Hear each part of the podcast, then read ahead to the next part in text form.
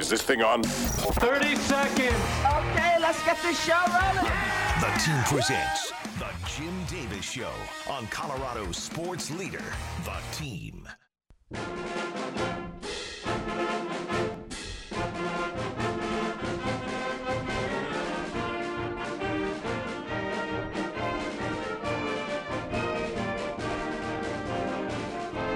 Nine o'clock, it's hour three, and on a Tuesday, that means it's Mavs Day, Mav Day, where we talk to players and coaches of the Colorado Mesa Mavericks athletic teams, and we get things started with your nine o'clock hour with the head coach of the Mavericks men's basketball team, Mike DeGeorge. Good morning, Mike. How are things over on campus this morning? Things are great. Appreciate you having me on. Absolutely. We love having you on every week to talk about Mavericks men's basketball. You added some new players. We'll talk about that uh, coming up in just a little bit. First, we'll give you a, a final recap. Over the weekend, beat uh, a scrappy U C C S team seventy to sixty-two on Friday night. Uh, Owen Koontz led the way with uh, fifteen points, twelve each from Trevor Baskin and Reese Johnson. Uh, forty-two point six shooting. I referenced that because we'll reference Saturday where you shot a lot better from the floor. But uh, how did how do you feel Friday went for you? You kind of put the hammer to them in the second half after struggling in the first half. Well, it, honestly, um, it just wasn't a very good night for us. We um, we struggled a little bit from an energy perspective, and then they sat in a zone, which they no one's really done that to us um, in a while. I don't think since I've been here anybody sat in the zone the whole game. And, um, you know, we just it just wasn't a great mental night for us. And then on top of that, we've been, you know, this past week it was kind of became pretty aware just how much our defensive habits have fallen off. And one of the things that occurs, you know, basketball's connected at both ends of the floor. And when we're trying to play faster and we're emphasizing pace, one of the things that's happening in practice is both teams are playing, trying to play that fast. And so it's leading to some fatigue in practice.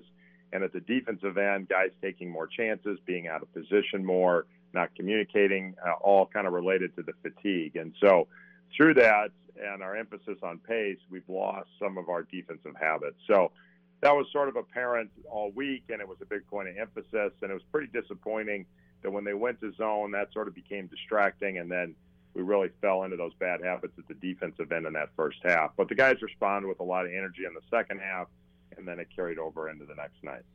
And uh, we'll we'll get to Regis in a moment, but you talk about it, is the fatigue in practice and the way that you set up practice. Is that, you know, do more conditioning? Is that a change in the kind of how you – Uh, lay out the practice? How how do you kind of guard against that when it comes to, to actual game nights on a Friday and Saturday in the R M A C? Yeah, it's not really conditioning related. I mean, I think our guys are in pretty good shape, and we're deep enough where in games we can always just, you know, we're deep enough where we can run new guys in there whenever we need to. Um, it's really more about what you said, and that is changing the structure of practice. So, you know, we've come up with a couple of new drills that we haven't done in the past. Um, where one is you don't get to go, we call it stop and go. So you got to get a stop in order to run and go play offense, and then we just go until the next team scores and we reset in the half court. So that allows us and gets the mindset of running, you know, when you get a, a stop. Um, but it, you don't get into these crazy sequences where both teams are playing so fast. It's just like a ping pong match, you know, go back and forth.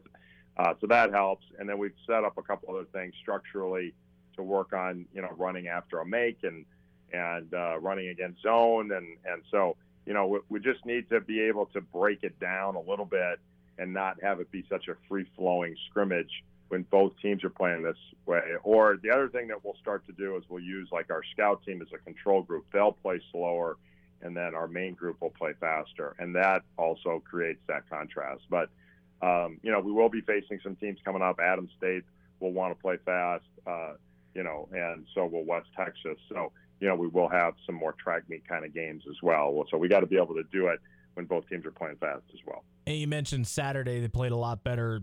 Defense looked like it, you know, was affecting Regis a lot more than maybe U C C S, twenty-seven percent from the field, fifteen from three-point, where conversely you guys shot over fifty percent, you know, from both of those metrics over the course of the game. And Uh, you guys got up big, got a, got a chance to get a lot of those bench guys. I think you went fifteen deep on Saturday against Regis. So a lot of those guys that don't get to see a ton of playing time, they got some minutes on Saturday against the Rangers. Yeah, you know, and we got a pretty veteran team, and we feel like, you know, we should be, you know, we're we're very ready to, to compete at a high level. And we really haven't played uh, at a very high level this year consistently. This Saturday night was the first night that we have, and so it was great to see us get some separation for the first time and really be able to get some of those guys that work so hard in practice some time. So that was great to see, and it was good for us just to put a quality effort at both ends of the floor together, uh, you know, sustaining it over the course of the game. Coming up this weekend, you have Adams State, then you're off to Las Vegas. We'll talk about that in a little bit. But uh, you guys signed a couple of players. You got a six foot four combo guard out of Argyle High School in Texas in Jason Dempster, uh, four-year varsity player, state champion as a freshman, thirteen eight, two assists per game uh, during his junior year. He first-team all-district. Talk about what type of player you're adding in Jason Dempster. Well, uh, Reese Johnson has decided he's going to graduate and go to medical school at the end of this year, so he's not going to use his COVID year, and so he's kind of replacing uh, that role. And they're they're similar players. That, you know, he's a big, strong guard that can make shots, but just a really high I Q guy, a four point oh student, just a great culture guy, and and he's a good athlete. You know, he came in in the fall and uh, practiced with the team, and you know what I mean, like all of our concepts that are kind of unique to us. And you know, we basically showed him one time. He was just able to do it. He's one of those guys that just, you know, kind of gets it and, and is very adaptable and, and very coachable. So uh, he'll be a great, uh, you know, culture guy and, and, you know, eventually fill a very similar role, we think, as Reese Johnson has these last four years for us. And also uh, coming aboard is Emily Jallo, six six wing player from Bear Creek. Kind of fits your your vibe and your style perfectly. He's athletic, twenty-three points, twelve rebounds uh, to start his senior season. He's tall, he's long, he's uh, got a lot of ability. Talk about uh, the addition of Jallo. Yeah, we really think Emily has a chance to be an incredibly special player, you know, and he's different than Mac or Trevor, but we'll use him in the same kind of way, is that right now he plays point guard on his high school team, but he guards the center on the other team. And, and uh, you know, he's able to get out and switch and do lots of different things defensively. And then offensively, he's a very good shooter. He's a very good handler and distributor. He's got a really young team this year he's playing with. They graduated most of their varsity players from last year besides him. And so, you know, he's having to kind of do everything for him right now, uh, but they'll, you know, they'll come along as the season progresses. Um, but, you know, he's just a great team player, incredibly unselfish, and, and really connected with the guys when he came over and visited. So coming up this weekend, you have Adams State on Friday, and then it's uh, kind of a quick turnaround. You go down to Las Vegas. Let's start with the Grizzlies. Uh, kind of stumbled out of the gate. They're last in points per game allowed uh, in the R M A C, but they got into the win column against New Mexico Highlands last week, seventy-eight to seventy-one. They can definitely score it, even though there's some weaknesses defensively. Yeah, they have a very talented team. They have uh, two quick little guards, and Destin Williams, who played for them and led them in scoring, like I think it was the COVID year, and I think he was a junior then. So I'm a little confused where he's been or how he's still playing, but he's a very talented player. Um, and so he's their kind of lead guard. And then they have a young man that we recruited out of high school, you know, like four years ago, uh, Jude Tapia, who's another quick little combo guard who can really score. So it's really talented backcourt that can score, but undersized. And then up front, you know, they have some Division One transfers, and they have just some big athletic guys that have skill. And so, um, you know, it's a very talented team, and, you know, they've been a little bit up and down, but, you know, you watch them on film, they are uh, very talented and, and a scary opponent. We're going to have to be right to have success. And, you know, going over to Alamosa is always hard, and then it's finals this week, so the guys are – we'll be finishing up on Thursday with finals, and then driving over there, and then, you know, looming in the background is is West Texas, which is obviously a really meaningful game in terms of regional rankings for us. So to keep our focus on Friday night and recover from uh, the academic year, uh, it, you know, it's just kind of an odd set of circumstances. It'll take a lot of maturity to go over there and play well on Friday night. And how much role do you, you and Kyle Boucher as the as the coaches on this squad kind of play in, in keeping them focused, not just with finals? You have some big regional games coming up with uh, West Texas A and M, at least one, and then Simon Fraser. It's a trip to Vegas. It's after finals, but you still have uh, a conference game, which is a really important road game at Adams State coming up on Friday night first. Bad defensive team. I mean, the kids all know the numbers that this team will give up a lot of points. How do you kind of keep them focused on the task at hand day in and day out with a lot really happening here over the next eight days. Yeah, I mean, you know, the nice thing about having a veteran group is that the guys should just have an understanding that no matter what records are, no matter, you know, what the deal is, you go over to Adams, it's hard. I mean, you're playing at high altitude and, you know, the gym usually is either burning up or freezing, one or the other. So it's just a really tough circumstances. They usually draw well and they get good crowds and they're, they're on you and it's impactful uh, uh, on the game. And so, you know, you, most of our guys have an understanding of that and then just how hard it is to win on the road and uh, in these circumstances. But we really just always try to challenge them. I mean, I just try to be straight up with them and be like, here are the challenges.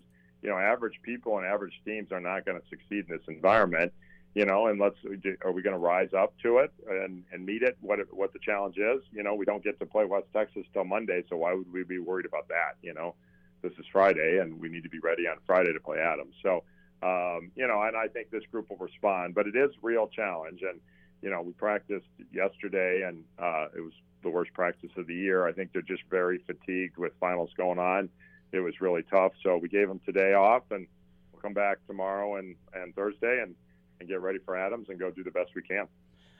And we mentioned, you know, not really focusing on West Texas or Simon Fraser for your team. They end up playing them next week, Monday and Tuesday in Las Vegas. I will kind of ask you about the scheduling, though. You guys didn't have a Thanksgiving Classic this weekend. You were able to kind of have Thanksgiving off, which is nice. Now you have another South Central uh, opponent in West Texas A and M, Simon Fraser, coming in. How did this, you know, little pair of games kind of come together for your squad just wedged in the middle of your R M A C slate? Yeah, so a couple of things transpired. Well, number one is we couldn't get teams to come to the Thanksgiving Classic, so we were scrambling because we just couldn't get it filled. And so this replaced that for us on the schedule. Uh, this is a great opportunity. It's very difficult to get West Texas to leave home, number one, so it's hard to play them anywhere but at their place. So to get them on a neutral floor is great. Um, and it's a very meaningful game, particularly after losing a D B U. It's another opportunity for us to, to kind of make a strong statement to the regional committee about our team. So um, it is really good for us that we're, that we're getting that game. And then Simon Fraser counts as an in-region game, too. It's a long story, but if the, our borders of somebody in our league touch the border of some of the state of somebody in their league, then it counts as an in-region game. So all of our non-conference games then do count as in-region games. And when I got the job and you just saw how meaningful it was to play the Lone Star teams in the regional rankings. You know, I didn't want the one weekend where you play them, the first opening weekend of the year, to be so impactful on the year. I wanted us to have more of a resume that was more representative of how good our team was. And so we've made efforts to try to schedule more, more Lone Star teams. We were able to get Kings going international these last two years, and now to add uh, West Texas um and this could be an annual event. They are going to build this thing where we could go every year, and we are planning to go again next year because the R M A C is reducing our conference schedule from uh, twenty-two games to twenty games next year. So we do have two more non-conference games. So, um, you know, it's a good opportunity for us to go over and play right before the Christmas break. This year, unfortunately, we do have games the weekend before in West Texas, and Simon Fraser don't. So they're just extending the, their play after this weekend. So it's a little more challenging situation for us, but we were able to get the Adams State game that was originally scheduled for Saturday moved to Friday. Um, so um, that that is going to help us, you know, be able to go over there and be ready to go. And it'll be uh, a well-deserved couple of weeks off coming up starting uh, Tuesday afternoon, Wednesday for your squad after finals and at Adams and then to Vegas for West Texas A and M and Simon Fraser.